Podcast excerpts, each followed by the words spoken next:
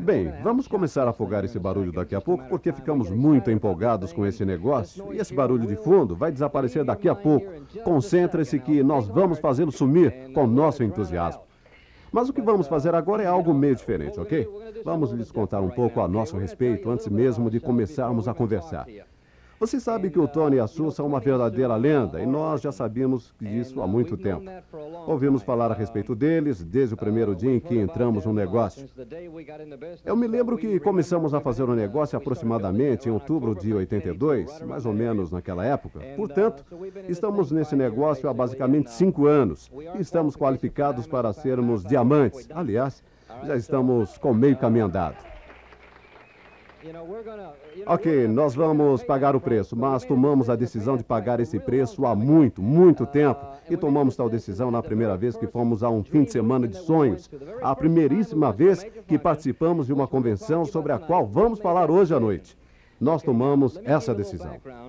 Deixe-me dar um pouco da nossa história e tente entender que todo mundo tem uma história. Há uma história por trás de cada história, ok? Depois eu vou passar para a Cat depois disso... Bem, nós nos conhecemos em 1970 e eu tinha 22 anos e ela 21 naquela época. E era uma coelhinha da Playboy na praia de Miami. Sabe, o Tony e Sue realmente não nos conhecem. Acham que nos conheciam. Ah, e o Glenn e Pen também não nos conhecem. Estivemos juntos algumas vezes e estamos começando a conhecer alguns dos diamantes da organização, ok? As únicas pessoas que realmente conhecem o Lou e a Cat são o Tim e a Connie. Eles nos conhecem como a palma da mão porque são nossos diretos upline são nossos patrocinadores upline, ok? E eles nos conhecem muitíssimo bem porque têm visto acontecer progresso, ok? Têm observado cinco anos de nosso desenvolvimento e aconteceu bem na frente deles. Nós não tínhamos essa aparência quando iniciamos o negócio, não agimos dessa forma quando iniciamos o negócio, não tínhamos essa postura quando iniciamos o negócio. Tínhamos era medo de muitas coisas quando iniciamos no negócio. O que aconteceu foi que o sonho afogou todos os temores. Vou falar com vocês sobre o poder de um sonho hoje à noite, ok? Bem, estaremos fazendo 16 anos de casados nos próximos meses, portanto, muita água rolou por debaixo da ponte, ok? Temos três filhas lindas, todas com menos de 10 anos. Construímos um negócio ao nível de Esmeralda, digo, ao nível de Rubi, com dois bebês em casa. Ao nível de Rubi, tivemos a Cristal e ela foi o resultado de uma reunião cancelada. Vai levar um minuto para vocês entenderem o que aconteceu, certo? A Cat vem de uma família maravilhosa, tem pais ótimos, tem seis irmãos e irmãs. Seu pai foi leiteiro a vida inteira, ok? Sustentou seis filhos com três empregos, ok? A família é muito unida, muito católica, muito lituana, certo? Vindos do velho continente e são pessoas excelentes. A minha história é um pouco diferente. Meu pai se casou e se divorciou três vezes. Fui criado em Nova York, no Bronx. Aliás, ele foi garçom a vida inteira. Nunca tivemos dinheiro. Vocês não estão olhando para um casal onde tenha crescido com uma colher de prata nos lábios. Nunca tivemos dinheiro, nunca, ok? Às vezes, os sufitas onde as pessoas contam ter corrido através de pastos, pessoas do sul, e contam isto e mais aquilo. Eu corri por vielas e becos. A minha ideia de me divertir era ficar sentado em uma escada de incêndio no Bronx, vendo o metrô passar e talvez sonhar com o futuro. Ok, mas a minha história não foi muito boa. Aliás, não havia amor no meu lar. Algumas das coisas às quais vocês podem estar acostumados, vamos dizer. Na sua casa, vocês saíam para assistir a algum evento esportivo? Ok, eu nunca fui. Vocês aprenderam a tocar algum instrumento musical? Eu nunca aprendi. Você foi escoteiro, escoteiro mirim? Nunca fui. Tinha amor em seu lar? As pessoas se davam bem? Vocês iam à igreja? Nunca fui. A sua mãe embalou em uma cadeira de balanço? A minha nunca. A minha mãe morreu quando eu tinha quatro anos, portanto não cresci com uma mãe. E a senhora com quem meu pai se casou, a esposa número dois, não gostava de mim. Portanto, fui posto para fora de casa aos 17 anos. Consegui um emprego aos 14 anos para me sustentar e tinha que pagar aos meus pais, ou meu pai e sua esposa, toda santa semana, para morar na casa onde residíamos. Portanto, vocês não estão olhando para pessoas que foram criadas com qualquer espécie de dinheiro, nada do qual possa me orgulhar. Nunca fui um gerente, nunca possuí uma empresa, nada, ok? Mas deixe-me contar o que aconteceu. Em 71, minha esposa e eu estávamos casados há uns dois anos, ou melhor, estávamos casados há um ano, e eu consegui um emprego no governo governo. E isto será uma surpresa para o Tony e a Sue. Eles não têm nem ideia a respeito disso. Já lhes disse antes que eles não conhecem nossa história e eu me tornei um controlador de tráfego aéreo. E fiz isso durante 10 anos. Eu era um controlador de tráfego aéreo GS-14 no Aeroporto Internacional de Miami e fui também controlador de radar. Tinha certificado de radar. Durante oito anos fui professor de controle por radar e isto foi a única coisa que fiz na vida na qual era realmente bom. A única coisa a qual poderia me agarrar, que darei a Cat e a mim um pouco de dinheiro, um pouco de salário que nunca havia tido antes, com o qual pudemos comprar uma boa casa, com um bom terreno, colocar uma piscina no quintal e dirigir um Datsun, ok? Dez anos após isso acontecer, 1971 a 81. Em 81, alguns de vocês devem ter ouvido falar a respeito. Houve uma greve geral a nível nacional dos controladores de tráfego aéreo. Em 13 de agosto de 81, houve uma greve enorme. Eu estava envolvido com a mesma. As razões por trás da greve são longas demais e complicadas demais para explicar e não tenho interesse em fazê-lo de qualquer maneira. Vocês não entenderiam. Mas algumas coisas muito complicadas aconteceram e desisti dessa carreira no dia 13 de agosto de 41. No dia 4 de agosto, fui indiciado por delito grave. No dia 4 de agosto, o FBI veio à minha casa, me levou embora me colocou em uma cadeia federal. Passei dois dias naquele lugar. Todo tipo de papelada foi feita a meu respeito e fui indiciado por delito grave, mas não pelas autoridades locais. Fui indiciado pelo Departamento de Justiça de Washington, D.C. Os cinco meses mais duros, mais desesperados, os seis meses da minha vida, foram aqueles seis meses após o dia 4 de agosto de 81. Tudo que posso imaginar eu perdi. Tudo. Tudo, exceto minha casa e meu casamento.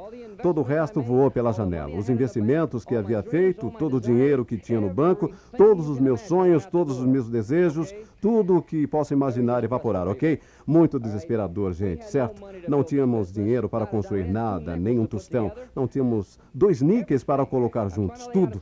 Estou tentando montar o cenário para vocês neste momento. Agora, não pensem que tínhamos dinheiro para colocar nesse negócio. Não tínhamos nada no qual possa pôr o dedo em cima e dizer que foi por isso que chegamos ao nível de esmeralda, qualificados para diamante em cinco anos. Não consigo. A única coisa na qual posso pôr o dedo em cima, sem nenhuma dúvida, é o sonho sobre o qual vou falar daqui a pouco. O que estou tentando lhes dizer agora é que vocês podem fazer esse, esse negócio. Não me importa de onde você vem, onde você esteve, não importa qual situação desesperadora que está passando, se tem Deus em sua vida ou não, você pode começar a construir esse negócio. Adoro ver as pessoas subirem ao palco e falarem sobre chegar a esse ou aquele nível, mas o sonho é que vai lhes conduzir, não pelos próximos dois ou três meses. O sonho lhes conduzirá ano após ano até que conquiste a sua liberdade, que foi o que fizemos três anos e meio após iniciarmos o negócio.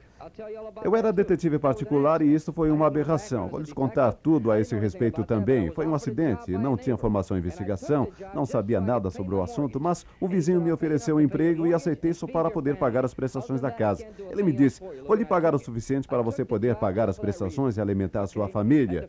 E eu aceitei. Aceitei o emprego só por essas razões. Quando estava no nível de 1500 PV, havia um casal aqui no palco. Ao nível de 1500 PV, já havia provado ao meu patrão como era um trabalhador excepcional. Eu me levantava cedo, trabalhava 12 horas por dia, 6 dias por semana. O emprego era aqui mesmo em Miami. Havia provado a ele, sem sombra de dúvida, que era um excelente trabalhador, não me importava com as horas longas, o esforço árduo para ganhar um bom salário. Ele sabia que eu estava no negócio Amway e quando eu estava a 1500 PVs, ele me ofereceu a sociedade. Ele me disse: Você pode ser um dos meus sócios. E só para terem uma ideia, a Agência Intercontinental de Detetives em Miami é hoje a maior agência no condado de Bay. Existem 47 detetives criminais dentro da agência. Poderia ter sido o terceiro sócio naquela agência, mas ao nível de 1.500 PVs, sem ganhar nenhum dinheiro nesse negócio, eu olhei para o Tommy, que foi o camarada que me ofereceu a sociedade, e disse: Algum dia serei um diamante na Hemingway. Pode me chamar de idiota, mas não quero a sociedade. Vou longe na Hemingway. Tomei a decisão sem nenhuma renda. Três anos e meio depois, ao nível de Esmeralda, analisei cuidadosamente minha situação, entrei na agência e mostrei o plano a todos aqueles detetives que haviam rido de mim. Todos acharam que era um idiota por fazê-lo. Você quer dizer que desistiu de uma sociedade com o Tom de Azevedo? Você é louco? Ele é o maior detetive em Miami. Entrei lá no dia 4 de julho de 86 e gritei 30 dias desse jeito mesmo. E eles não conseguiam acreditar no que viam. Eles todos levantaram suas cabeças, estavam sentados naqueles seus cubículos ridículos, olharam para mim e perguntaram: faltam 30 dias para o quê? E eu disse: 30 dias para a liberdade. Consegui. Exatamente assim. Agora, o que aconteceu do momento da decisão para o momento da liberdade foi muito asfalto que deixei para trás. Vocês que estão começando nesse negócio, se realmente quiserem ficar livres, terão que pagar um preço. Esse não é um negócio de 90 dias. Não existe tal coisa na vida. Eu digo para os outros: olhem, quando eu tomei uma decisão sobre esse negócio, compreendi, desde o primeiro minuto, que o Tim e Connie Foley não iriam construir esse negócio para nós. Pode perguntar a ela, ela está sentada logo ali. Eu entendi desde o primeiro minuto que isso seria algo que Lou e Cat Carillo teriam que conquistar. Sem sombra de dúvida, teriam que percorrer as distâncias, teriam que ter as reuniões canceladas, teriam que se arriscar, teriam que ir e sonhar e falar e falar, mas também andar o sonho. Não basta falar sobre ficar livre, tem que se sair aí fora e pagar um preço. Há um preço a ser pago. Não existe tal coisa como estou nesse negócio há 90 dias, estou há 120 dias e olhem só meus 2 mil dólares, olhem só meus 100 mil dólares por ano. Não existe tal coisa nesse negócio. Nunca existirá. Tem que haver uma luta envolvida nisso e eu sabia disso desde o primeiro momento que tinha que haver um preço a ser pago. E o que estou tentando lhes dizer é que se não tiverem um tostão com qual contar, se não tiverem nada lhes escurando, nada que possam se agarrar e dizer posso me agarrar nisto para que algum dia também possa ser no diamante, vou lhes dizer agora que somos uma prova viva que a gente pode ser diamante sem um dólar. Você pode ser diamante sem nada, sem nenhuma coisa que possa chamar de sua, desde que o sonho se apodere de você. Porque a hora em que o sonho lhe possui, vai superar qualquer temor que você tem. Eu tinha medo do telefone, o sonho supera o medo. Tinha medo de um palco, o sonho superou o medo. Quando cheguei ao direto, foi ao Tim Foley e falei: Tim, deixei fazer uma reunião aberta. A Connie provavelmente se lembra. É, ele olhou para mim e me perguntou: Você está pronto para isto? Haverá 100 pessoas na sala. E eu disse: Tenho que fazê-lo, porque algum dia vou ter que estar falando em frente das pessoas. Tenho que fazer uma reunião aberta. Aí ele me disse: Está escalado para a semana que vem. Cheguei e fiz a reunião. Não sabia o que estava falando. Olhei para o relógio, vi que ainda tinha que falar mais uma hora. Tentei de um tudo. E o Tim estava lá no fundo da sala, perto da porta, me observando o tempo todo. Eu e seu novo filhote nascendo. E lá vinha eu. Ele sabia que eu tinha um brilho nos olhos e estava soltando fogo. E ele sabia que iria ser um diamante em seu grupo. Ele já sabia há anos. O seu upline é tão importante para vocês. E eu já vi o Tim de cuecas. E ele já me viu também. Quantas vezes já estive na estrada com o Tim, batendo papo, dizendo a ele sobre o sonho. O sonho é tão importante. Vamos fazer esse negócio. Me lembro de estar em Holiday Inn um dia, em algum lugar, sabe-se lá onde, e pegamos um quarto com duas camas e lá estávamos nós como dois cochizes, sabe, como dois índios sentados com as pernas cruzadas, ele em sua roupa de baixo e na minha roupa de baixo, olhando um para o outro. Havíamos feito reuniões quatro dias em seguida e o sonho estava lá. Vocês nunca vão ter esse tipo de relacionamento com seus diamantes upline até que tenham provado a eles. Não pode haver sequer uma sombra de dúvida que você não esteja nesse negócio de corpo e alma. O Tim nunca me liga às 20 horas porque eu não estou em casa. Fiz uma reunião ontem à noite. Tenho outra amanhã às 20 horas, domingo. Estamos qualificados para diamante, mas não acabou ainda. Escrevam isso. No seu negócio, não presumam nada. Do minuto número um, se alguém lhes disser vou fazer isto ou aquilo, vou aqui ou ali, pois bem, você não pode presumir nada como certo. Você tem que continuar a fazer suas reuniões noite após noite, até que declare sua liberdade, até que chegue ao nível de diamante. Isto nunca muda e nós não tivemos sorte e vocês também não terão. Não existe sorte nisto, existe muito asfalto e muitas milhas. Vocês estão todos prontos para serem diamantes? É isto que querem ser? Se for isto que quiserem ser, então terão que aceitar a responsabilidade de conquistar o PIN. Agora conhecemos o Glyn e a Pena há um ano e meio. Sei que são ótimos, sabe como eu sei? Porque há uma foto deles num perfil de sucesso. E eu sei que as fotografias no perfil são de homens e mulheres que pagaram um alto preço nesse negócio para terem suas fotos naquele livro. Houve um final feliz ao meu indiciamento. Não fui condenado. Posso agradecer a Jesus por isto.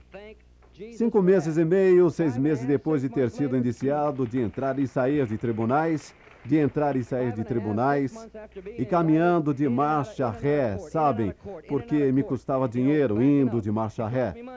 Cinco mil, doze mil, quinze mil, dezoito mil, vinte mil dólares no buraco, marcha ré, marcha ré. Acabei conseguindo pegar uma advertência por desacato ao tribunal. Acabei com dois anos de condicional. Perdi minha carreira, acabei fazendo senhoras de serviços para a comunidade, que paguei fazendo trabalhos para a minha igreja. Não consegui arrumar um emprego, ninguém queria me contratar. Portanto, arrumei um emprego, uh, um emprego para estacionar carros. Fui de controlador de tráfego aéreo GS-14, a manobrista de estacionamento aqui mesmo, Justins, aqui na University, é um restaurante mais acima, nesta rua, Justins. Num dia ganhava 40 mil dólares por ano como controlador, no outro dia 20 dólares por dia. Como é que conseguimos? Como é que começamos esse negócio? O Dexter lhes diz o tempo inteiro. Ele diz tudo o que for preciso. Além da mulher, começou a fazer faxinas na vizinhança. Ela se tornou uma empregada doméstica, tudo o que for preciso. Ela começou a passar camisas para todos os homens da vizinhança, tudo o que for preciso. Eu trabalhava aos sábados, tudo o que for preciso. Qualquer coisa que seja preciso fazer. Qualquer coisa, tudo o que for preciso fazer. Falamos a toda hora nesse negócio sobre teoria. Se vocês estiverem de 16 a 20 na lateralidade, se conseguirem de 6 a 8 para fazer o negócio, quem dá um caracol por isso? Eu teria patrocinado o 100 na lateralidade para encontrar os 6. Entramos na teoria o tempo todo, sabe? Consigam tantos disso ou tanto daquilo e a coisa vai funcionar. Quem dá um caracol? Um desses dias vou gravar uma fita. Quando chegar a diamante, a minha fita vai ser Quem dá um caracol por Louis Carrillo.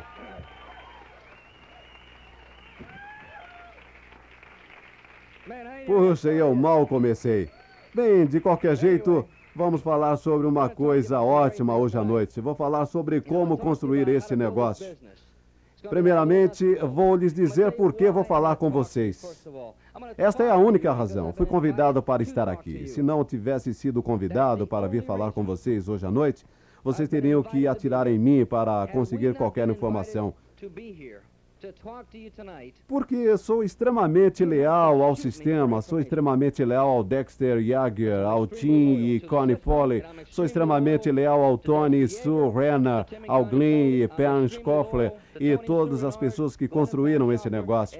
Existem certas coisas comprovadas nessa coisa, e uma delas que a gente não faz é meter o nariz no negócio de uma outra pessoa, a não ser que tenha sido solicitado ou convidado como um obsequio a vir e falar para pessoas ou as pessoas da sua organização.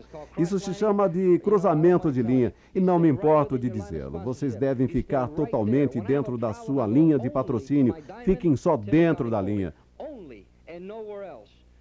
Quando tenho problema, só vou ao meu diamante, Tim Carney Foley, somente, e nenhuma outra parte. Portanto, vou lhes contar uma pequena história depois que a Cat acabar. Uma historinha que só uma situação hipotética, uma coisinha que acho que saquei ao longo do tempo, sobre um sistema e como ele nasceu, como começou, certo? E por que é tão importante para vocês, os novatos, entenderem? Podemos ter sucesso através de um sistema, e eu aceitei esse sistema há muito tempo atrás. Estamos no sistema e entendemos por que temos que estar no sistema.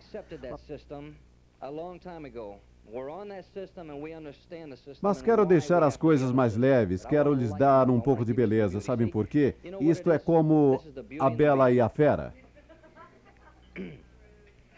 A Connie está rindo. Mas o que somos? Aqui estão a Bela e a Fera, a Cat e o abraço. Cat é o sorriso, Cat é o aperto de mão, Cat é o beijo, Cat é relações públicas. Ela é a que faz compras até cair dura. Cat é tudo isso. Sabem, ela é todas as coisas bonitas a respeito de Amway. Tudo o que eu sou é uma máquina de desenhar círculos. Só isso. Uma máquina de desenhar círculos. E isto é que vocês vão ser, caras. Vocês vão ser as máquinas de desenhar círculos e suas esposas vão ser a beleza do negócio, ok? Isto que a Connie é, e não tem dúvidas, eu tinha a máquina de desenhar círculos. Ele é um diamante hoje porque sou uma testemunha disto. Eu edifico, eu amo, ele é como se fosse meu irmão. Eu morro, eu faria qualquer coisa menos. Bem, não sei, de repente faria. Eu não sei o que não faria por ele. Bem, creio que o que estou tentando dizer é que ele é tão chegado a mim porque vi Tim pagar o preço. Astro de futebol ou não, empresário não, eu vi sair noite após noite, após noite após noite, círculo após círculo após círculo. Ele o mereceu a cada passo do caminho, noite após noite, semana após semana, mês após mês, ano após ano, vez após vez, após vez, após vez, após vez, Deus lhe abençoou após vez, após vez. Por isso é que Tim Foley e Connie Foley são diretos diamantes, porque fizeram exatamente o mesmo que Loiquete tem feito dia após dia, após dia, semana após semana, mês após mês, ano após ano, vez após vez. Esse é o preço que vocês vão pagar, mas vamos lhes contar um pouco sobre os resultados agora, o que vai acontecer com vocês. Por falar nisso, nós estamos livres financeiramente estamos adorando e um estilo de vida possível além do imaginável. Vocês podem fazê-lo. E agora vou lhes dizer o que a minha esposa faz. Ela acabou de voltar de New York há dois dias, como alguns de vocês sabem, os que estiveram em Tampa, que acabou de voltar de New York, que estava fazendo compras, sabem como? Umas coisinhas engraçadinhas com pérolas e brilhantes. Não é uma gracinha? Bem, de qualquer modo, ela acabou de voltar de New York e vai lhes dizer um pouco sobre como está tudo ótimo hoje em dia. Aqui está minha esposa. Obrigada. Ele é ou não é intenso? Vocês não se amarram nisso? Glenn Schoffler, é simplesmente maravilhoso o que acontece com a gente nesse negócio. Sei que existem muitos novatos aqui hoje, mas nos próximos dois anos, à medida em que construírem este negócio, vocês vão ficar conhecendo pessoas, vão passar cinco minutos com elas e elas se tornarão seus melhores amigos. Vão ser pessoas que vocês poderão realmente chamar se precisarem de alguma coisa. Como Glenn e Pam, nós nos conhecemos há pouco e mal posso esperar para conhecê-los melhor. E era isso que eu estava dizendo no ouvido dele antes. Mas é verdade, no país inteiro, em qualquer parte que se vá. A gente pode estar chegando em aeroporto para fazer um, um evento e no final daquela passagem, onde fica todo tipo de pessoas esperando seus pais ou parentes, a gente pode reconhecer o casal que está nos esperando para nos levar ao hotel. Estou certa? É fenomenal, é, é ótimo. Deus os colocou lá para nós. Me amarro nisso. Bem, quero mencionar só uma coisa antes de pegar minhas anotações. O Lu acabou de falar sobre decisões e eu estremeço. Todas as vezes em que ele fala sobre aquela história de tomar aquela decisão, de talvez entrar em sociedade com o Tommy porque isso seria teria significado 70 mil dólares por ano para ele. E naquela época estávamos ao nível de 1.500 PVs no negócio, e ele estava ganhando cerca de 25 mil dólares por ano no seu trabalho. Posso lhes dizer que entraram minhas orações de minha parte naquela decisão. E eu não tinha a mínima ideia do que ele ia fazer, mas estava 100% ao lado dele em qualquer decisão que tomasse. Graças a Deus que tomou a decisão certa. Aliás, vai haver um fim de semana em breve. Será o segundo fim de semana de janeiro e é chamado de fim de semana da decisão. Poderá ser a sua decisão. Foi para nós. Seja o que vocês estiverem que fazer, seja o que for que tiverem que fazer, para ir até lá participar, não a percam. Não me importa se tiverem que vender sua televisão, não me importa se vão implorar com 20 pessoas para ficarem cuidando das crianças, não me importa se tiverem que pegar o seu carro velho e colocar gasolina a cada quilômetro para chegarem lá, não me importa. Não percam esse fim de semana. Não fiquem dizendo que o seu appliance, ou o seu diamante, ou o seu direto, eu tenho uma desculpa, sabem? Eles não vão ouvi-lo. Não há desculpas. Se estão sérios, e posso ver isso em seus rostos, a respeito de construírem esse negócio, não percam esse fim de semana. Gostaria de poder lhes dizer o que vai acontecer lá, porque eu sei, sei o que vai acontecer lá. Gostaria de poder lhes dizer, mas não posso, é seu, é todo seu. Foi feito para vocês, portanto estejam lá. E agora, para entrar na parte divertida, o Louis falou sobre lavar privadas. Oh, meu Deus, não nasci para isso. Eu disse para minha mãe quando eu era jovem, mamãe, por favor, não me faça lavar louças. Eu não nasci para lavar louças. Não nasci mesmo, verdade. É verdade. Eu não nasci para nada disso. A Connie especial porque ela mantém sua casa tão impecável que a primeira vez que estive lá pensei, com certeza a empregada dela acabou de sair daqui. Mas isso não é verdade. A casa dela está sempre assim. Ela vem até a minha casa e começa a ajeitar as coisas e me diz: Cat, eu adoro fazer isso. Eu digo: Eu gostaria tanto de gostar também, mas não gosto. Estou pronta para contratar uma empregada de horário integral porque detesto. Bem, agora gostaria de compartilhar alguns dos momentos mágicos. Enquanto estiver fazendo, quero que pensem sobre o que Lu lhes contou, sobre quando estávamos em nosso ponto baixo, quando pensávamos que estava no fundo do poço. Quero que se lembrem disso porque inicialmente eu vi alguns diamantes no palco e pensei que sempre tivesse sido assim, que haviam nascido diamantes. Algum de vocês acham que diamantes nascem diamantes? Bem, Após ouvir algumas histórias deles, pode-se estar certa que não foi sempre assim, nem um pouco. Alguns momentos mágicos. Cinco de nós garotas acabamos de voltar de New York. Duas de nós já havíamos estado lá antes, portanto conhecemos os macetes, já sabíamos apanhar os ônibus, nos saímos bem. Bem, dessa vez até andamos de metrô, ficamos toda prosa. Tínhamos que ficar prosa, estávamos morrendo de medo, uma agarrada na outra, porque nunca havíamos feito isso antes, certo? Toda aquela gente de aparência estranha, mas nós dissemos, nós temos que voltar para casa e dizer que andamos de metrô. Bem, de qualquer modo, lá estávamos nós no metrô. Um dos lugares anuais para comermos mais fenomenais é esse sofisticado restaurantezinho, gourmet, de comida italiana, onde ficamos sentadas durante três horas, só comendo o que serviram de entrada. Foi maravilhoso. O tempo todo ficamos falando, isso é maravilhoso. Puxa, experimente este, é maravilhoso. Foi ótimo. Mas eu dei o meu aspargo para todo mundo. Elas disseram que era gostoso, mas eu achei que não ia gostar daquela coisa verde. Esquece não, de forma alguma.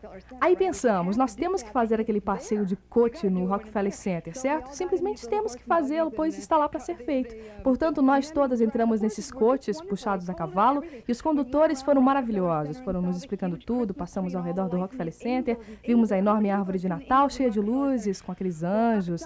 Quantos de vocês já viram os anjos de Rockefeller Center? Bem, algum dia foi ter aqueles anjos no meu jardim, esse é meu sonho na época de Natal. São lindíssimos. Vou ter que encontrar alguém que os faça para mim, mas são mesmo lindíssimos. Portanto, tiramos várias fotos dos anjos. Estávamos dando a volta no quarteirão do Rockefeller Center quando o condutor nos disse: E aquele é o Palácio de Ramsay. E nós pensamos: Uau, tinha uma grande coroa e todas aquelas luzes e portões de ferro na frente. O lugar que fomos em seguida foi a Catedral de St. Patrick. Bem, nós que tínhamos achado que o Palácio de Ramsay era bonito. Este era o último dia. Vocês vão ter que se lembrar quando forem fazer compras que o último dia é muito duro. Sabem por que o primeiro dia é maravilhoso? Porque você compra mais ou menos tudo que precisa precisa, mas o último dia é meio duro. E este era o nosso último dia. Portanto, pensamos, vamos entrar e tomar um aperitivo no Palácio Ramsay, certo? Aí pensamos, bom, vamos comer um brush, misto de café da manhã com almoço. Portanto, entramos. Achamos meio esquisito quando lemos, pede-se terno e gravata para o brunch. Aí entramos e dissemos, podemos dar uma olhada no menu? Não sabemos se estamos com muita fome, portanto, podemos ver o menu? Então resolvemos que só iríamos tomar um suco de laranja quando vimos que os ovos Benedict custavam 28 dólares. E isso era tudo o que restava entre nós. Aí dissemos, ok, ok, vamos tirar nossa fotografia e contar para todo mundo que estivemos aqui. Vamos contar que estivemos aqui e todas nós resolvemos que ficaremos hospedadas lá na próxima vez. Foi maravilhoso, simplesmente maravilhoso. Foi um barato, foi realmente especial. Temos uma amiga em New York e ela havia conseguido alguns ingressos para o show da Broadway para assistirmos cabaré, na terceira fila. Foi tão empolgante. Três das garotas nunca haviam assistido a um show da Broadway e este foi espetacular. Portanto, nós ficamos completamente eufóricas. Sentadas lá, nos preparando, a música tocando e a orquestra tomando os seus lugares e de repente a garota que estava sentada no fim da fila disse: Puxa, aquele cara parece tão conhecido. Eu disse baixinho: Quem será? Minha amiga que estava sentada ao meu lado disse: Eu acho que é aquele artista do programa Fame. Sabem, aquele cara que dança no Fame, ninguém sabe o que é Fame, porque ninguém está em casa assistindo televisão. Não balancem a cabeça. Eu vi Fame uma vez e ele é um dançarino, dançarino fenomenal. Eu me lembro dele fazendo um número e sinto não ter gravado. Ele foi tão bom, portanto nós estávamos todas falando entre nós. E aí eu disse: Bem, perguntem a ele. É ele mesmo? Então minha amiga maluquinha Nancy McDonald perguntou a ele: Você é famoso ou só se parece com alguém famoso? Ele respondeu: Não, eu sou famoso. E eu pensei: Oh, nojo. Bem, de qualquer modo, nós pensamos, esta é uma boa oportunidade, precisamos pegar o autógrafo dele no programa e tudo o resto, porque havia dito que era famoso. Ele estava usando calça de couro verde, sacam? Dá um tempo. Mas conseguimos o autógrafo. O nome dele é Gene Ray e ele é um dançarino fenomenal, excelente dançarino. Nós nos divertimos conversando com ele. A Nancy lhe perguntou: Você gostaria de dançar? E eu disse: Nancy, aqui não. Quero dizer, vai dançar no espaço da orquestra? De qualquer forma, a camaradagem que tivemos toda essa noite, se estiverem prestando atenção, os oradores estiverem falando sobre as pessoas. Alguém já sacou que não são, que não é o SA8, que o SA8 só limpa as roupas? São as pessoas. Tivemos o melhor grupo de garotas e havíamos dito no ano passado: nunca será melhor do que isso, nunca será melhor. Mas dissemos a mesma coisa esse ano: nunca poderá ser melhor. Aquelas que costumeiramente se atrasam nunca se atrasaram. E as que reclamam de vez em quando não reclamaram. Nós simplesmente tivemos os dias fenomenais juntas. Tivemos camaradagem, conversamos sobre absolutamente tudo o que podíamos e foi um tempo que jamais esqueceremos. Acabei de voltar neste fim de semana, mas sabem que falarei sobre essa viagem até o próximo dezembro? Tem tanto de empolgação, tanto de emoção e o sonho que qualquer garota tornado realidade. Oh, puxa. Mas a camaradagem foi realmente especial. Tentávamos dormir, mas alguém começava a falar sobre algo que havíamos feito durante o dia. E uma hora mais tarde alguém dizia: Ei, pessoal, lembre-se que temos que levantar amanhã cedo, mas a coisa ficava rolando e rolando. Foi simplesmente maravilhoso. Sabem, uma das coisas que me lembrei eu sou de Kenosha, Wisconsin, e costumava ir a Chicago para ver as luzes da árvore de Natal, todos os anos, em dezembro. Quando acendiam as luzes da rua State, nós estávamos lá na rua olhando para eles acenderem as luzes. Era uma coisa divertida que fazíamos e depois íamos ao Dinos para comer pizza ou algo assim. Bem, quando vim para a Flórida, realmente senti falta disso. Em primeiro lugar, não havia neve, em segundo lugar, não havia luzes em nenhum lugar. Desde então já vi luzes, mas sabe, não era assim em Chicago. Portanto, quando cheguei aqui, pensei isso, e foi antes de conhecer o Lu, pensei, algum dia vou fazer compras de Natal em New York. Isso foi há cinco anos antes de eu entrar nesse negócio. Por se falar em confissão, hein? Existem ótimos livros por aí sobre confissão e possessão, caras. Adquiram alguns e entendam o que estão dizendo com seus lábios. Entendam o que estão confessando para vocês mesmos. Deus diz que podemos ter o que dissermos. E nós ficamos dizendo o que temos. Não é assim que foi destinado a ser. E eu pensei, eu falei isso há 10 anos e agora eu estou vivendo. Estou realmente fazendo minhas compras de Natal em New York. Puxa, sou eu mesma Belisca, belisca. Adoro, adoro. Bem, preciso lhe dizer que enviei cartões postais para minhas cunhadas que não estão no negócio. Achei que isso foi um gesto muito meigo da minha parte. Eu as amo, eu as amo demais, mas elas não entendem e não faz mal que não entendam hoje, porque estou rezando para que entendam algum dia. Mas não deixei de enviar postais. Eu escrevi: Estou tendo uns dias maravilhosos. A única coisa que fazemos aqui é gastar muito dinheiro à vista. Adoro esse negócio. Feliz Natal.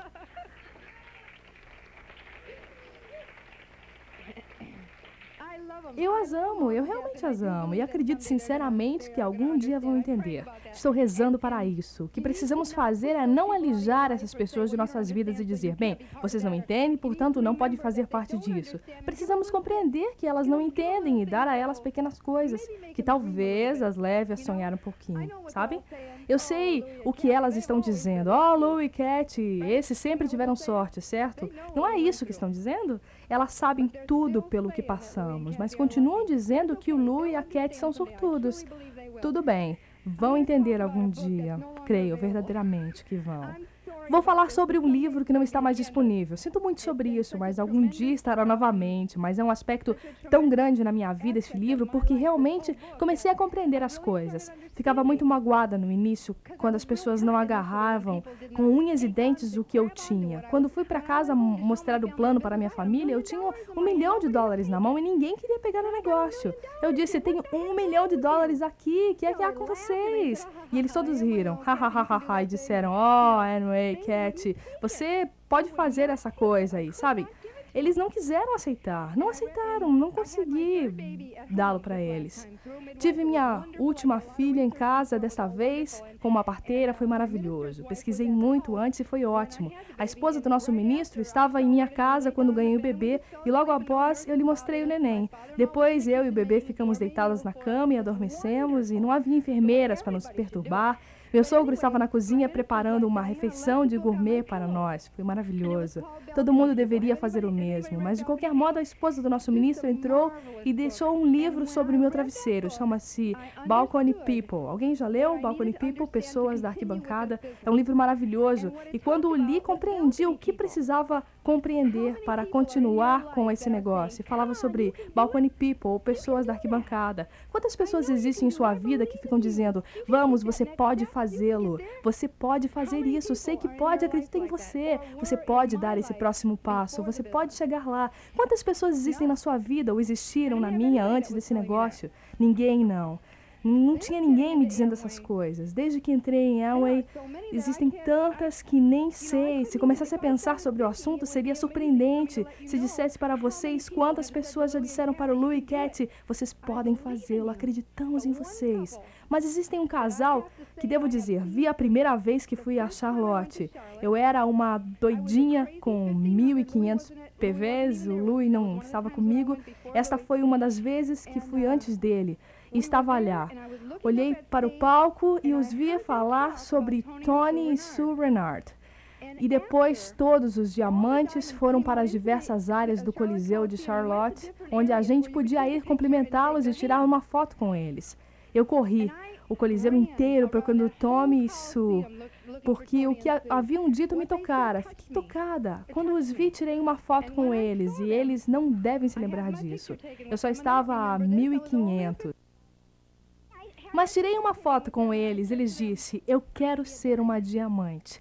E o Tony olhou bem dentro dos olhos e me disse: "Você será". Não posso me esquecer disso. Nunca vou me esquecer. Foi um daqueles pequenos toques aos quais me agarrei durante cinco anos. E nós vamos chegar até o final. É muito especial pessoas de arquibancada na minha vida. Pessoas de arquibancada muito, muito especiais. Estamos lá em cima na arquibancada dizendo: Cat e vocês podem fazê-lo. Acreditamos em vocês. Estamos rezando por vocês. Faremos qualquer coisa. O que podemos fazer por vocês? Sabem, no mundo comum não temos esse tipo de coisas. Tim e Connie são fenomenais. Sabem, toda vez ela estava aqui em cima antes, chorando e me fazendo pegar o meu lenço, porque toda vez que falo sobre eles, é difícil conseguir terminar. Vocês precisam entender uma coisa: nós já choramos juntos, já rimos juntos e nós gritamos juntos e nos divertimos juntos e fizemos compras juntas. São da turma da arquibancada também. Estão lá em cima dizendo: vamos lá, vamos lá. Vocês conseguem. É para isso que os seus umplines estão lá. Deixe-os fazer isso por vocês. Não tirem isso deles, é muito especial. Bill e Hannah Childers, upline, puxa, eles conseguem dizer uma ou duas coisas para mim e eu fico bem durante seis meses. Não preciso de muito tempo deles. Não preciso ficar com ele durante três horas ou três dias. Só preciso do toque de vez em quando e eles sempre estão lá. Susan e Hel são super, super gente que são da minha arquibancada. Todos os irmãos e irmãs, esmeraldas e diamantes que estão por aí dizendo: Cat e Lu, estamos torcendo por vocês, estamos rezando por vocês. E isso está acontecendo com vocês também. Vocês têm que compreender que está acontecendo com vocês também. É muito especial. Mas foi bom eu ter entendido isso. Por outro lado, então se tornou uma responsabilidade. Para quem eu serei uma pessoa de arquibancada? Para quem eu, eu estenderei a mão e direi: Vamos lá, talvez eu não, não acredite neles, mas talvez não tenham esse potencial todo, talvez não tenham a boa aparência, talvez não cheirem bem, talvez não falem bem, talvez estejam sempre falando a coisa errada.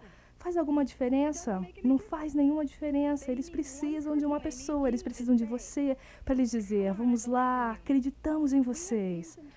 Nós já vimos algumas transformações em nossa organização que deixaria vocês pirados, absolutamente pirados. E é isso que é empolgante. É aí que a gente diz: puxa, esse negócio funciona, esse negócio funciona. Dexter, você acaba de fazê-lo mais uma vez. O sonho existe, vamos lá, você pode fazê-lo. E então falamos do pessoal do bueiro. Agora essas são as pessoas que estão submersas nas águas turvas do bueiro. A coisa mais triste do mundo é que elas não sabem que estão nas águas turvas do bueiro e não querem sair. Não só não querem sair, como ainda querem lhe puxar para baixo, para as águas turvas. Vão lhe dizer que você está achando que vai fazer esse negócio na Amway. que está pensando que vai ser um milionário? Quem você acha que. Quem você está pensando que você é? Você não sabe falar com as pessoas. O que acha que vai fazer? Vender sabão? Fique longe dessas pessoas do bueiro. Agora, algumas dessas pessoas do bueiro são da família. Lembre-se quando eles, quando estiverem com eles, que são da turma do bueiro. E você ficará bem, você ficará ok. Poderá dizer uma palavra bondosa para eles. Pode lhes dizer que estão com uma bela aparência ou que seu perfume é agradável. Diga-lhes algo positivo, mas lembre-se de que são da turma do bueiro. Não conviva muito com eles se não for necessário. É como Tim disse uma vez, eu adoro Tim e Connie, têm sido tão especiais em nossas vidas que nunca vão sabê-lo. Vocês se sentem assim às vezes? Não se sentem como se quisessem tanto dizer algo para alguém? Sei que o Larry e a Colin querem dizer algo para o Tony e a Sue, querem tanto, mas acham que eles não vão entender porque a gente simplesmente não encontra as palavras certas. Mas eles entendem, eles sabem que isso é uma coisa especial. Mas voltando, o Tim disse uma certa vez: sabem, se conseguirem fazer a mulher sonhar, vocês ganharam o casal. Se conseguirem fazer a mulher sonhar, vocês os têm. Ele disse: eu não sei porquê, mas é verdade. Foi isso que constatei. Aí eu disse, eu sei por quê. Eu sei por quê. Ele me perguntou, por que, Cat? Por quê? Isso foi na época em que eu não sabia parar quieta, quando realmente não sabia o que estava fazendo ou dizendo ou nada disso. Aí eu disse, porque as mulheres lavam privadas e não querem fazer isso. Bem, eu quero que dirijam isso um pouquinho, enquanto chamo Louis de volta. Essa é uma placa que nos foi dada por algumas pessoas muito especiais de Houston, Texas, que estão passando por alguns problemas. Agora que estamos rezando muito por eles, porque sabemos que podem fazê-lo. Sabemos que podem conseguir. Tem alguns problemas muito sérios em suas vidas, mas sabemos que vão superá-los com muitas orações, vão superá-los. A força do sonho nesse negócio vai levá-las aonde querem ir. Nos deram essa placa que diz: não é o crítico que conta. Não é o homem que aponta onde o forte tropeçou, ou onde o realizador de feitos poderia tê-los feito melhor. O crédito cabe ao homem que está de fato na arena, cuja face está desfigurada pela poeira, pelo suor, pelo sangue, que luta valentemente, que erra e que fica quen vez após vez que conhece os grandes entusiasmos e as grandes devoções, que se desgasta por uma causa justa, que, na melhor das hipóteses, conhece no final o triunfo de altas realizações. E na pior, se fracassa, pelo menos fracassa ao arriscar-se grandiosamente. De forma que seu lugar jamais será ao lado daquelas almas tímidas que não conhecem nem a vitória nem a derrota. Aqui está o Louis.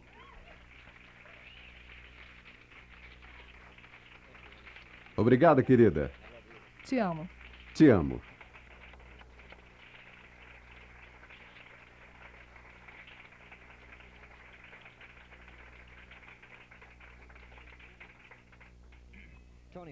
Tony, como estamos indo? Estamos bem em matéria de horário? Bem, aqui vai. Meu relógio são oito horas. Tudo bem. Isso, uh, isso é muito importante. Deixe-me lhes dizer algo sobre seu patrocinador. Deixe-me dizer quem lhe patrocina no negócio. Quem lhe patrocina no negócio é o sistema. Isso é tão importante para vocês entenderem. É o sistema que vai fazer sua organização crescer e prosperar, o que, por sua vez, fará com que você prospere. E a primeira coisa que vou lhes falar é sobre os eventos principais. E quero que vocês escrevam essa palavra no seu papel. É chamada. Escrevam no seu pedaço de papel. E o que isto vai fazer para você e para o seu grupo no futuro. Vocês têm que aprender o que acontece com as pessoas. Vejam, eu cresci nas ruas de New York e havia um ditado de rua que dizia: Não acredito em nada que escuto e só na metade do que vejo. Me entendem? Bem, quando o Cat e eu entramos no negócio, eu via toda hora como Enway era ótima e quanto dinheiro ia ganhar e tudo mais. Lembre-se da situação angustiante que estava passando. Lembre-se que havia recentemente me livrado de um indiciamento. Era manobrista de, de carros.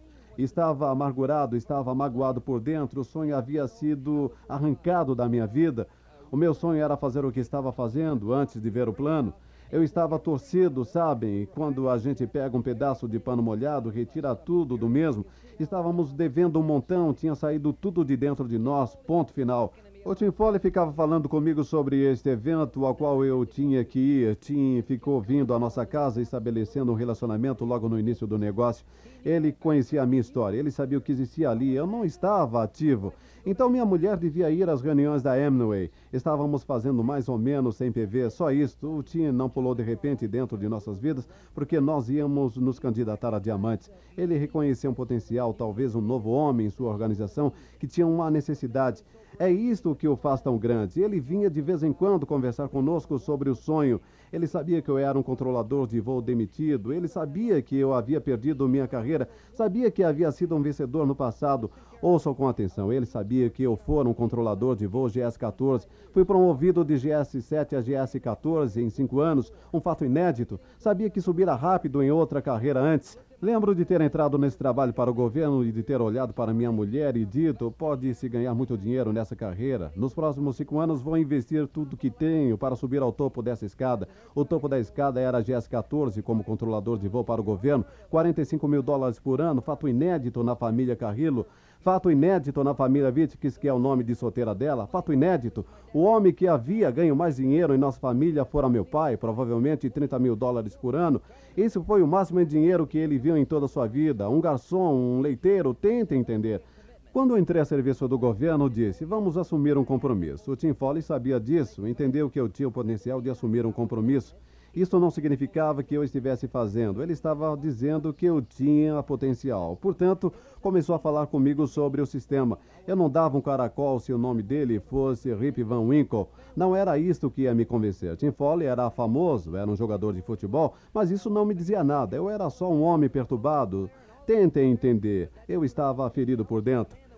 E ele conversou comigo sobre o sistema, conversou comigo sobre os eventos, me disse: você precisa vir conhecer essas pessoas, você pode se recuperar na vida e você deve participar disto. E foi persistente, desenvolveu um relacionamento, ele desenvolveu uma amizade, e amizades não se desenvolvem da noite para o dia.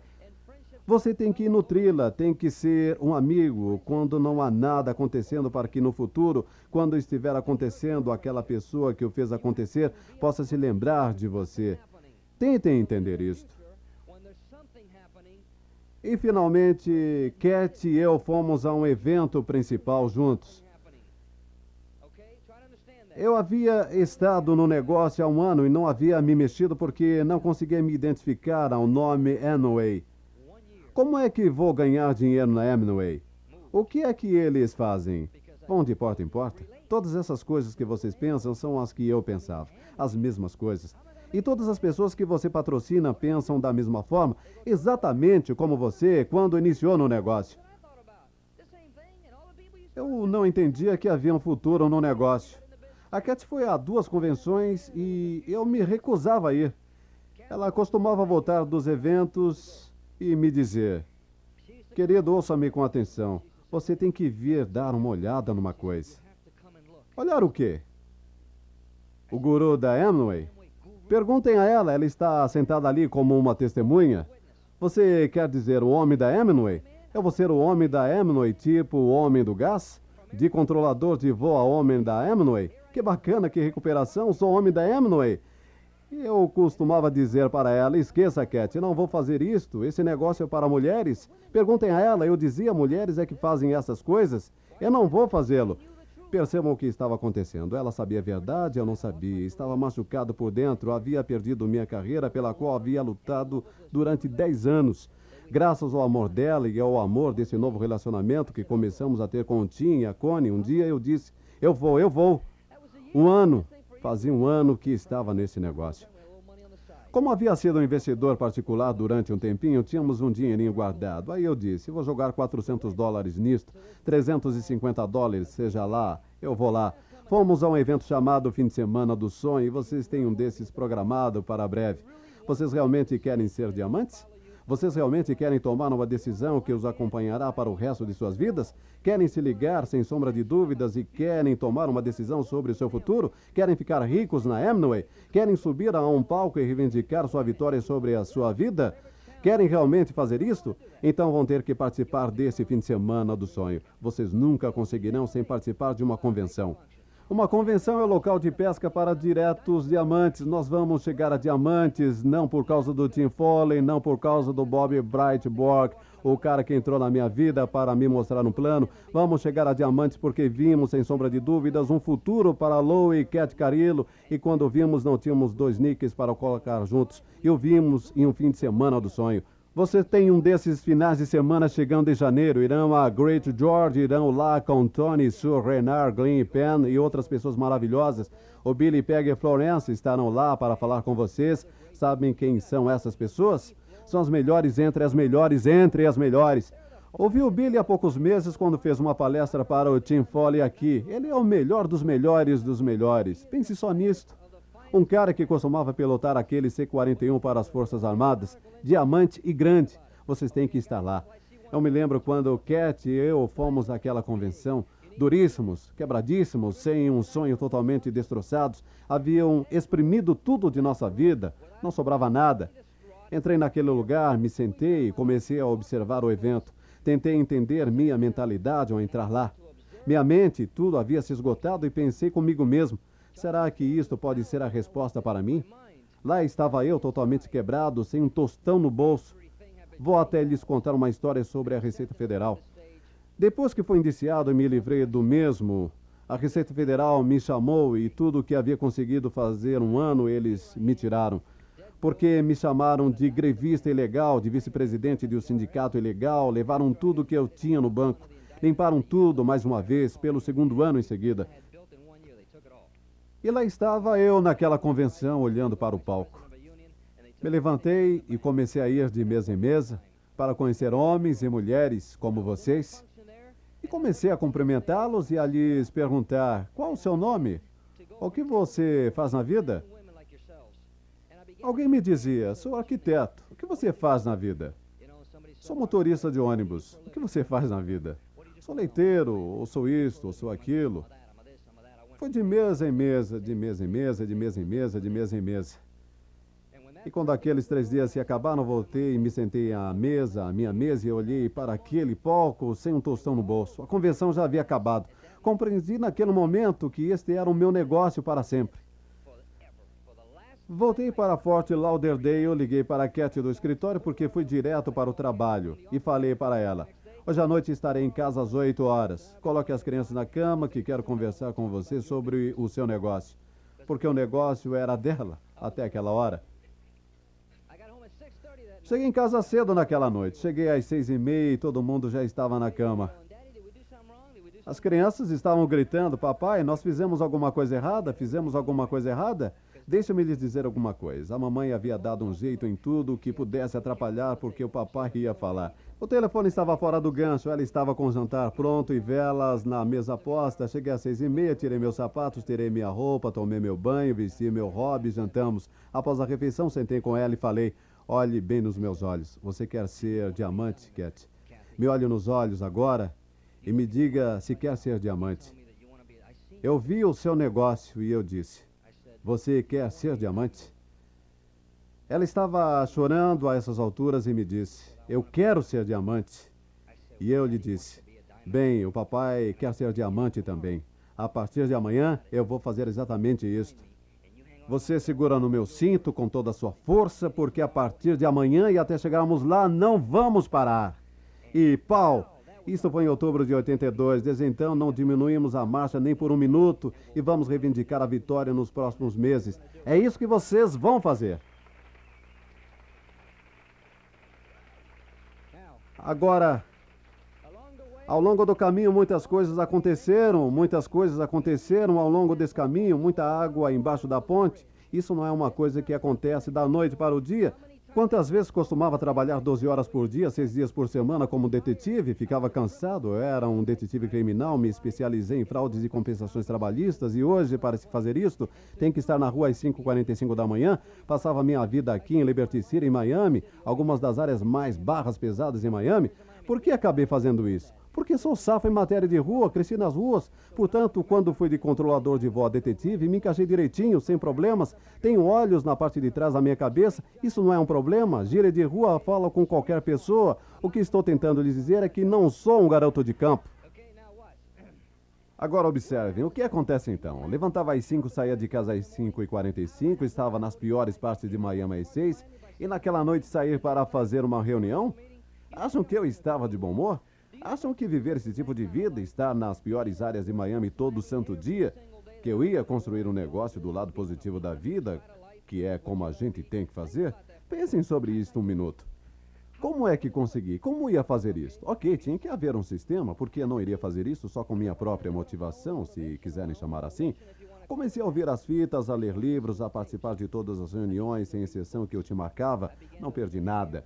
Não perdi sequer uma reunião desde o minuto número um, desde o minuto da decisão. Nem sequer uma, e isto foi quando estávamos a 200 PVs. E agora de esmeraldas, qualificados para diamantes. Nem sequer uma única reunião durante todo o processo.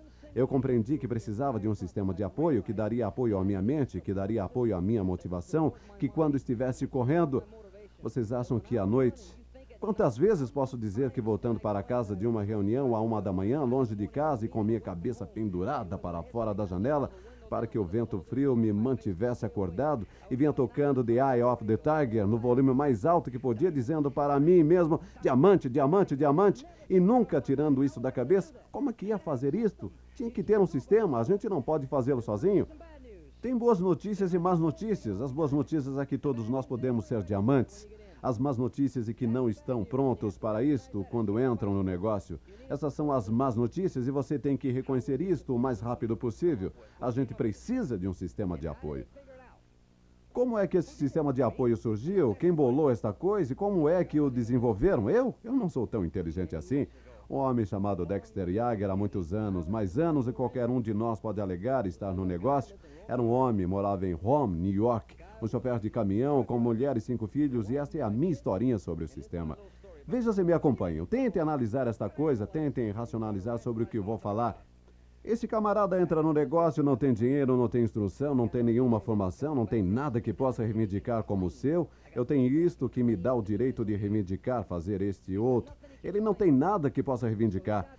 Portanto, ele sai por aí patrocinando pessoas e quem não consegue patrocinar nesse negócio, qualquer um patrocina na Hemingway o macaco patrocina, não existe nenhum mistério. Eu posso tirar 140 dólares do bolso de alguém em um piscar de olhos, construir seu sonho, deixá-lo animado durante 5 ou 10 minutos, mostrar-lhe o plano e tirar 140 dólares do seu bolso. Não tenho nenhuma dúvida a este respeito. Tenho feito isto há 5 anos, mas o que acontece depois que é importante. O Dexter está no negócio e está tão confuso quanto qualquer outra pessoa. Vocês patrocinam uma mão cheia de pessoas e elas não fazem nada? Você não está confuso? Vocês não ficam pensando sobre isso? Ele ficou há 24 anos. A mesma situação que a sua e a minha. Mas um dia ele vinha pela rua em Home, New York. Está bebopem pela rua, foi na época do bebop, lá pelos anos 50. Ele também não sabe o que está acontecendo. Ele também está patrocinando gente, mas vocês sabem o que acontece? Elas não estão fazendo nada, entram, mas e daí?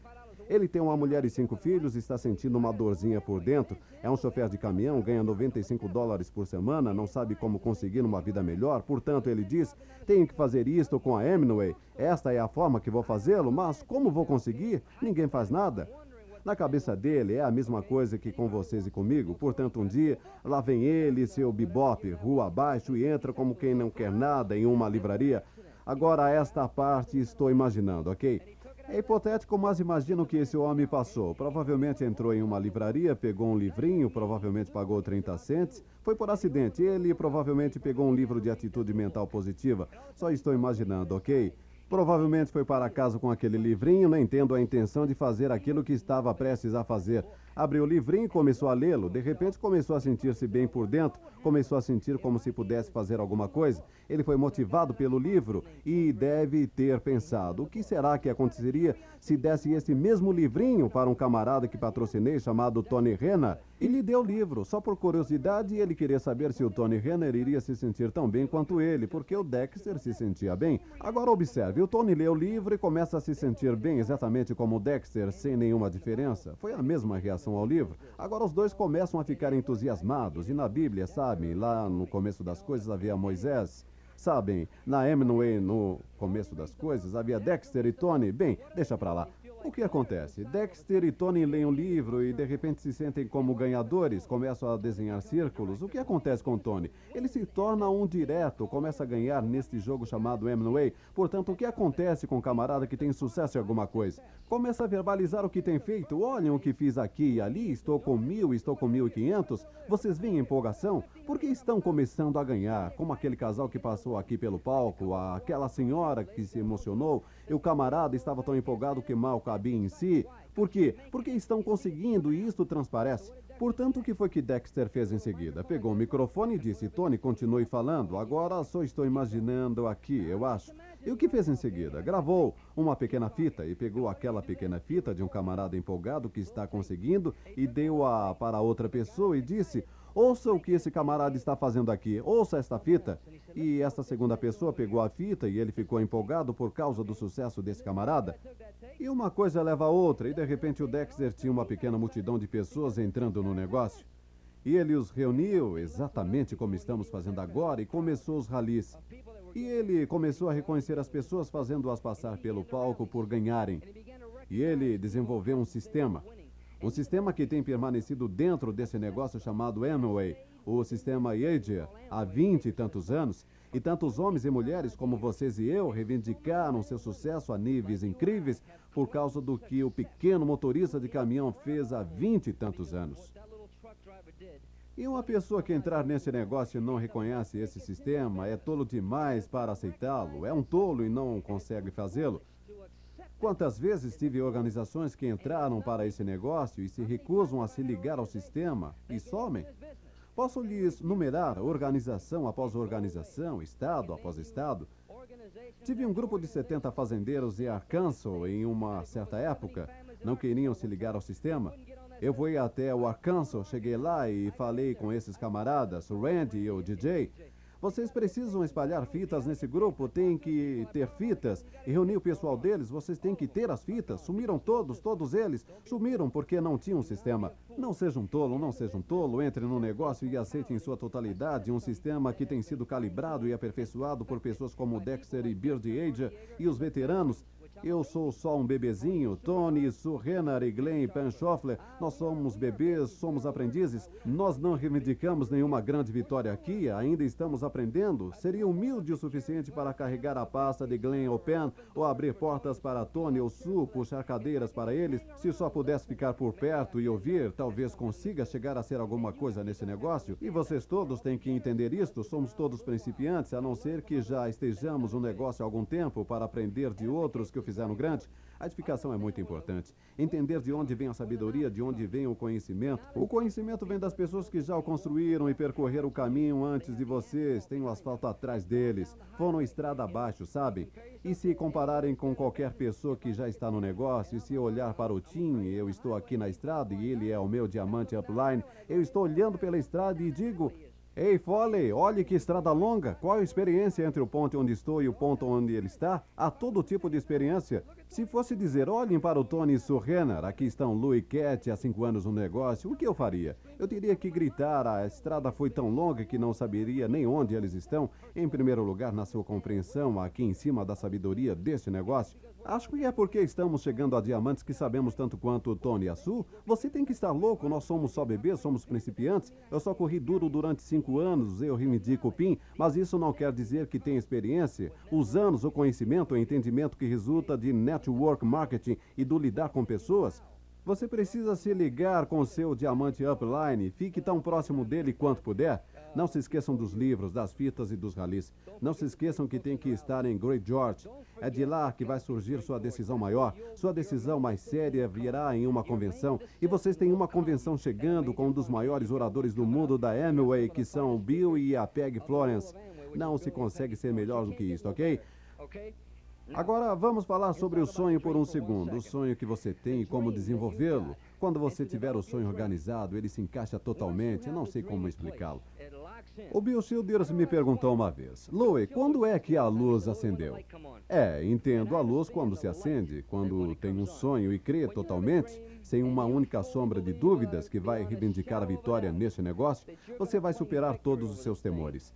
O sonho supera todos os receios. Todo e qualquer receio que possa ter será superado pelo sonho. Se você tem medo do telefone, seu sonho superará o medo, porque o sonho é tão forte que acaba com medo. Sabem, um sonho e um medo é como se fosse Deus e um inimigo ou demônio. Quando Deus aparece, ele foge para outra parte porque se encolhe à vista de Deus. E nesse negócio, quando você tem um sonho, o medo vai desaparecer, vai se acabar, porque você quer isto tão intensamente que, seja o que for que estiver no seu caminho, você vai chutar para longe. É tão simples assim. Tenho receio de falar com esse camarada. Agora você tem um sonho? Ele acabará com isto. Hoje eu mostro esse plano para qualquer um. Sabem, o presidente ou o governador do estado da Flórida, o Papa Godzilla, não um caracol pelo que pode ser. Se se sentar à minha frente, vou lhe construir um sonho porque ninguém tem um cookie maior que o meu. Medo de rejeição, medo de um no-show, medo de um cancelamento. Vou dirigir, vou dirigir até aqui? Devo dirigir até lá?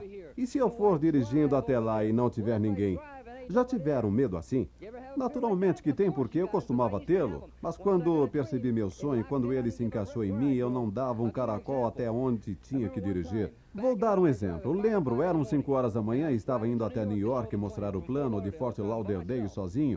Eu tinha um sonho forte pouco tempo antes de chegar a Esmeralda. Ia dirigir sozinho 1.300 milhas só de ida para trabalhar três ou quatro dias. Não sabia se iria conseguir ser um líder em Nova York. Estava indo na fé, porque a única maneira que você pode construir esse negócio é na fé. Você tem que dirigir as milhas, pois nunca sabe o que vai encontrar do outro lado. Vem o que estou dizendo? Porque você não sabe quem está lá, ok? E ao sair de marcha ré da garagem, eram cerca de 5 horas da manhã, o sol estava começando a levantar, mal havia claridade, para mostrar para vocês como é incrível quando se tem um sonho. E olhei para fora no momento que estava entrando na rua e na porta estavam minha mulher, Cat e minhas três filhas de pijamas gritando a plenos pulmões: Papai, Go Diamond! Papai, Go Diamond! Sabem? Fiquei com lágrimas nos olhos quando vi isto. Como poderei deixar de pagar esse preço? Como vocês podem não terminar o que começaram? Como vocês podem olhar um negócio como esse, ver um estilo de vida como esse e desistirem depois de dois ou três no-shows? Como podem virar as costas para isso? É como diz o Tony, você não tem o direito de desistir desse negócio. É grande demais, significa demais para você, sua mulher. Aliás, estou reconhecendo alguns de vocês. Reconheço alguns de vocês porque fiz algumas reuniões abertas e alguns de vocês se ligaram. Estou vendo alguns e algumas famílias aí atrás. Ok, vocês sabem o que está acontecendo aqui. Vocês já sacaram essa coisa. É melhor que estejam por aí fazendo 20 a 25 planos por mês de forma consistente, que estejam pagando o preço. Parem de adiar. E quanto a vocês, caras, parem de empurrar as coisas para suas esposas. Vistam suas calças, apertem seu cinto e segurem-no com força e o reivindiquem porque vocês são os homens da família. Não entenderam? Eu lhes perdoo como o Tim me perdoou. O Tim sabia que eu não sabia o que estava acontecendo. Ele não foi muito duro comigo, mas uma vez que havia participado daquela convenção e que a luz havia se acendido, ele agiu como um diamante comigo. Daquele momento em diante, ele disse: Ok, colega, vamos pagar o preço. Mas sabem, eu nunca precisei de palmadas no traseiro para me fazer eu me mexer. Já lhes disse que ganhava vida aos 14 anos de idade. Quando enxerguei a coisa, falei: Tim, venha me ensinar e fazer esses círculos. Estou partindo. Só isto. Foi a última coisa. E o que eles têm feito por nós. O Tim e a Connie nos guiaram através do labirinto, mas nós pagamos o preço. Nós dirigimos as milhas, nós desenhamos os círculos, assumimos a responsabilidade pelo nosso sucesso, ok? Parei de me escorar no fole quando tomei minha decisão. Então eu disse: Tim, vou conquistar este negócio. Você me ensina onde estou indo, ok? Uma vez que se toma uma decisão, não há volta atrás. Bem, deixe-me pensar sobre o assunto. Vou dar umas investidas, vou trabalhar nesse negócio durante um mês. Se der algum resultado, talvez continue nele. Esqueça, não existe isso. Você faz um número suficiente de reuniões e vai juntar todas as partes. Sabe quem lhe ensina isto? Se olhar em sua agenda, quantos de vocês estão com suas agendas? Peguem suas agendas, quero lhes mostrar uma coisa. Abram na, no mês de janeiro. Quero lhes mostrar alguma coisa. É a agenda do Dexter, aquela agenda Yager. O que é que ele diz sobre o sucesso no mês de janeiro? Ele diz logo aí no pé da página: O sucesso. Faça uma reunião. Sucesso. Sucesso. Faça uma reunião. Vão para fevereiro. Sucesso. Faça uma reunião. Março. Sucesso. Faça uma reunião. Abril. Sucesso. Reparem que o Dexter nunca diz nada além disso. Lembre-se, posso sentar aqui e dar detalhes específicos sobre como entrar em uma residência, como lidar com o telefone, como construir um sonho. Posso lhes dizer especificamente tudo o que aprendi. Mas se não estiver disposto a percorrer as milhas e desenhar os círculos, você nunca vai entender tudo o que eu aprendi em cinco anos. Impossível. Você poderia abrir minha cabeça pelas próximas oito horas, mas se não estiver disposto a percorrer as milhas e mostrar o plano de forma continuada, você não me entenderá. Impossível. Por quê? Quando era controlador de voo, frequentei todas as principais escolas do governo em Oklahoma City, o centro aeronáutico, tudo. Tinha um professor que costumava sentar à minha frente para falar comigo sobre as leis e regulamentos de aviação. Eu costumava fazer anotações vez após vez, após vez, aula após aula, ano após ano. Mas sabe o que eu costumava fazer? Voltava às instalações de controle de tráfego aéreo, me sentava em frente a um radar todos os dias e praticava, vi o lado prático do que o professor havia me dito. Nesse negócio é a mesma coisa. Vocês notaram o que o Dexter diz na agenda? Ele diz: sucesso, faça uma reunião, sucesso, faça uma reunião e bate na mesma tecla, sucesso, faça uma reunião. Todas as teorias do mundo têm que se ter de 15 a 20 em lateralidade, 6 a 8 para fazê-lo acontecer e por aí afora. Sucesso, faça uma reunião. Se você fizer isto vez após vez, vez após vez e persistir fazendo todas as coisas, chegará a ser um diamante e vai superar todas aquelas ideias de que preciso ter 15, porque se tiver 15, de 6 a 8 para fazê-lo. E se você conseguir os 15 e não fizerem, você vai para 20? E se for a 20 e não fizerem, você vai a 30? Estão vendo o que estou dizendo? Quem se importa com quanto se tem que ter na lateralidade? Se você quiser chegar a diamante, terá tanta lateralidade quanto for necessária para fazê-lo e ponto final.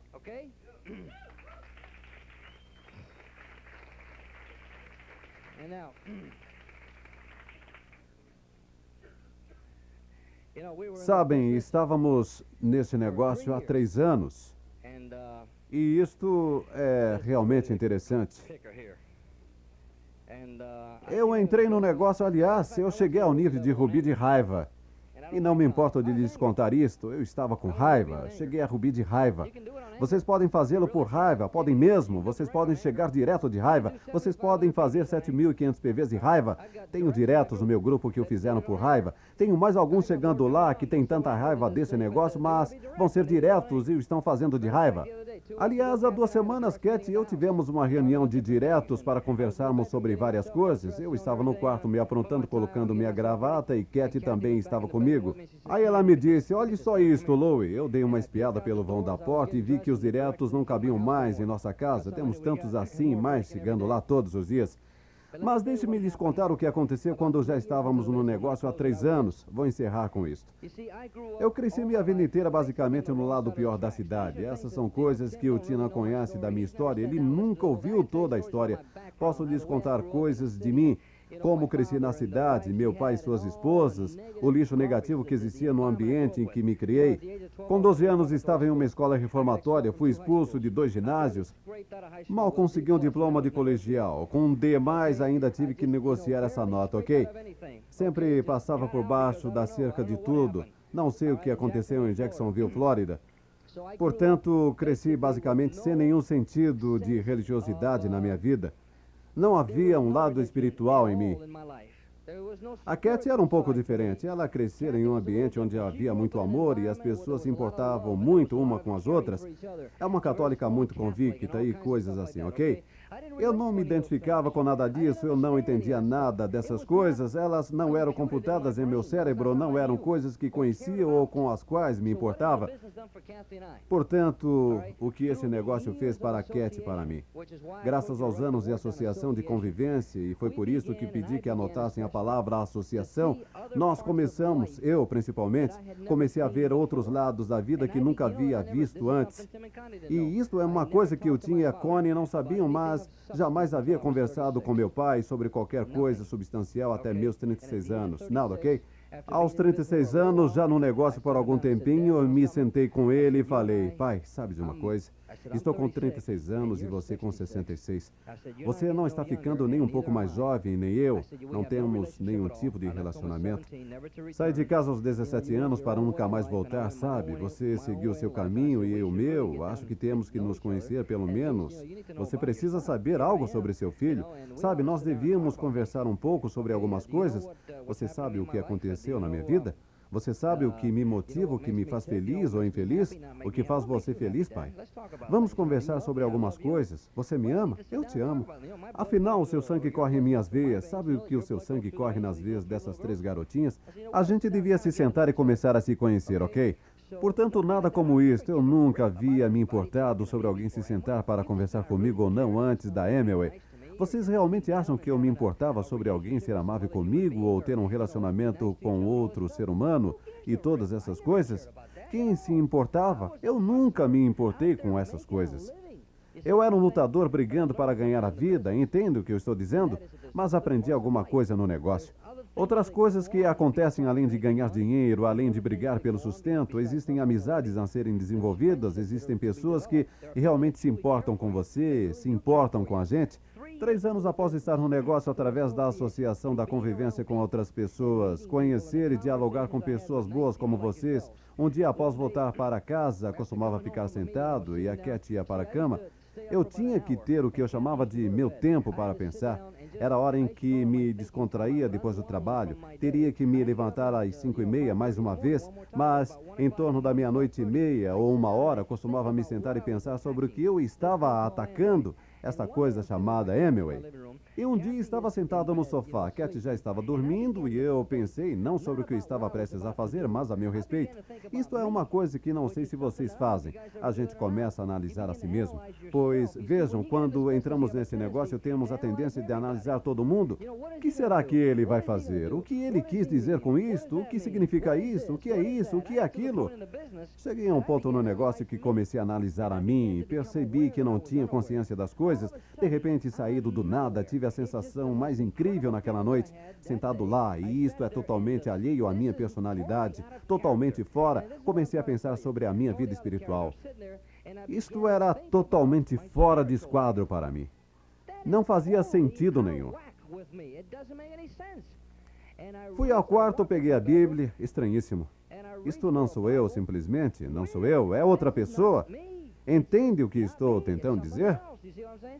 Voltei para o sofá, abri a Bíblia e comecei a lê-la.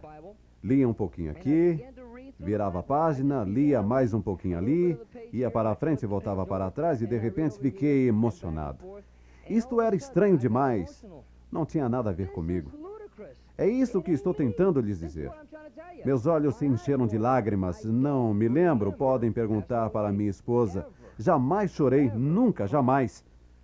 Desde que me conheço por gente, não me lembro de ter tido lágrimas nos olhos, nunca, por causa do meu background.